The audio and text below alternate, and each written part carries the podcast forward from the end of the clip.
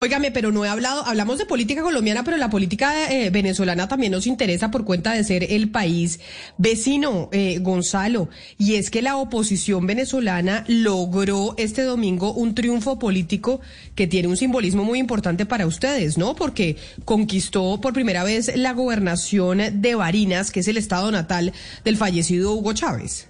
Efectivamente, Camila, en una elección que sin duda alguna fue polémica porque ya se había realizado la misma el 21 de noviembre en medio de estas uh, mega elecciones de alcaldías y gobernadores, pero el Tribunal Supremo de Justicia eh, la eliminó, la canceló, la mandó a repetir. En aquel entonces, el 21 de noviembre, la diferencia entre el candidato opositor, que fue el señor Freddy Superlano, y el candidato eh, del oficialismo, Argeni Chávez, eh, hermano del presidente fallecido Hugo Chávez, había sido o había dado como victorioso a la mesa de la unidad pero tan solo por 140 votos. Eso generó un problemón en Venezuela que lo que hizo el Tribunal Supremo de Justicia, como usualmente lo hace, es vamos a repetir la elección. Y no solo eso, vamos a inhabilitar al candidato opositor que venció al hermano Hugo Chávez.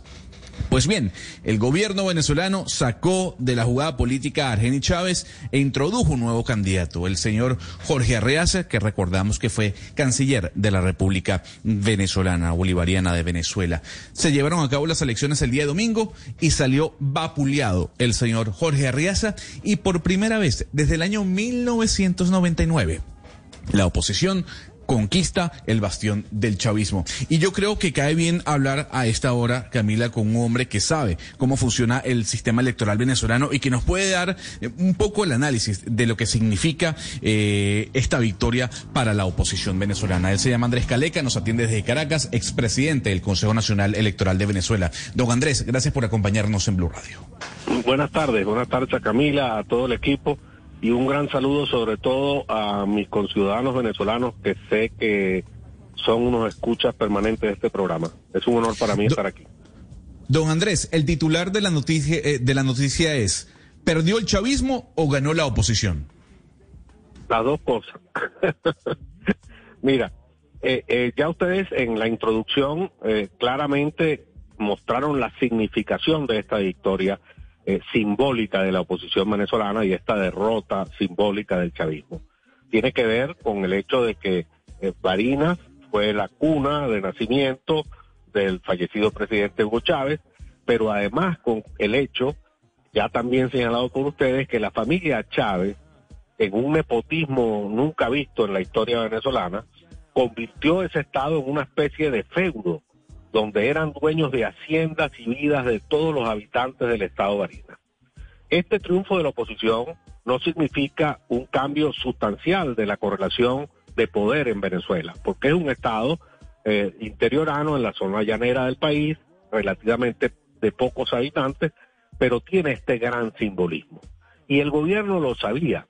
El gobierno, eh, como ya ustedes lo explicaron, frente a una derrota sufrida de manos de la, de la candidatura del señor Superlano, se lanzaron esa jugada eh, rocambolesca, estrambótica, de utilizar al Tribunal Supremo de Justicia para anular las elecciones, inhabilitar al señor eh, Superlano, luego inhabilitaron a su esposa, pero no solo eso, también inhabilitaron, por ejemplo, al candidato del Partido Comunista de Venezuela, que había participado en las elecciones del 21 de noviembre y no le permitieron participar en estas del 9 de enero.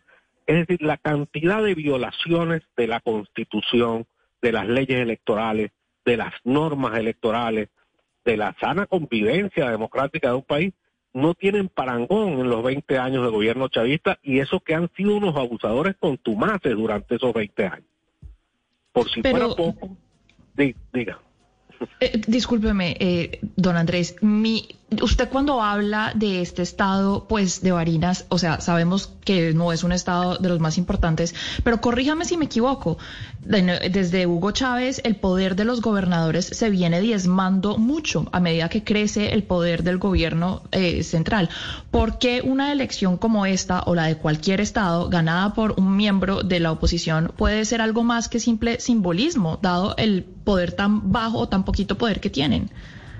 Sí, ese es un problema estructural que está viviendo Venezuela. El proceso de centralización de toda la política típico de los regímenes autoritarios. En Venezuela se había venido produciendo un proceso de descentralización administrativa, de reforma del gobierno y del Estado, que eh, le entregaba cada vez más poder a las gobernaciones y a las alcaldías, que, son instituciones todavía más importantes que las propias gobernaciones. Eso se empezó a revertir desde el propio eh, asunción de Chávez a la presidencia en su estilo centralista, autoritario, eh, francamente rozando la, dictadura, ¿no? Una dictadura de nuevo tipo, por supuesto, pero, pero esencialmente autoritario.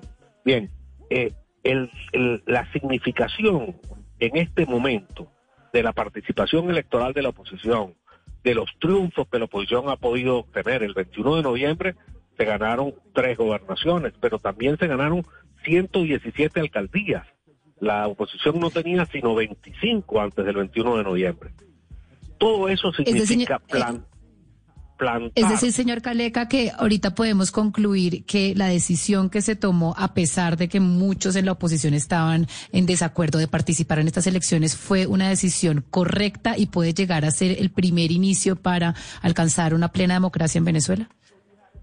Sí, yo creo que ese es el camino correcto. Y es el camino correcto no porque sea el único. Mira, los caminos para la toma del poder son muchos. Y, y sobre todo lo determinan las circunstancias. ¿verdad? Ningún dirigente político serio con voluntad de poder real eh, se ata a ningún camino. Se eh, eh, estudia, analiza las circunstancias y decide el camino a seguir. En el caso de Venezuela, se ha instaurado un régimen autocrático cuyo poder fundamental en este momento, dado que ha perdido toda su base social de apoyo, cuyo poder fundamental se basa en el control de las Fuerzas Armadas y en un gigantesco aparato represivo, conformado con asesoría de agentes extranjeros en nuestro país. Frente a eso, no hay cómo oponer otra vía que no sea la vía de la lucha democrática, de la lucha pacífica, de la lucha electoral, que es donde el chavismo es más débil. Mira, el chavismo en estas elecciones del 21 de noviembre, incluyendo por supuesto esta última de Barinas, ha sacado el peor resultado electoral de toda su historia, desde que existe como movimiento político. El 80% del país rechaza al señor Maduro. Es un error de la oposición eludir el terreno de combate, el terreno de batalla, llamémoslo en términos militares, donde es más poderosa, es decir, donde, donde el chavismo es más débil al mismo tiempo.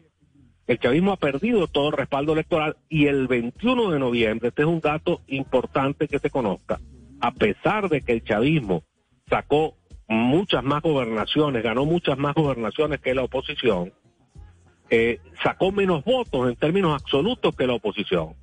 Eh, ganó porque la oposición fue dividida, porque no fue convencida de la ruta electoral, porque gran parte del mundo opositor se abstuvo de participar y creo que los resultados, tanto los del 21 de noviembre como de Varina, nos ratifican el camino electoral como un camino que hay que transitar, que hay que transitar y sobre todo de cara a las elecciones presidenciales que están previstas a finales del 2024, que en términos políticos eso es ya. O sea, la oposición tiene que organizarse, tiene que coordinarse en primer lugar, tiene que fortalecer sus partidos, tiene que definir y consensuar estrategias claras y por último tiene que lograr una, una absoluta unidad nacional para poder vencer esta maquinaria chavista.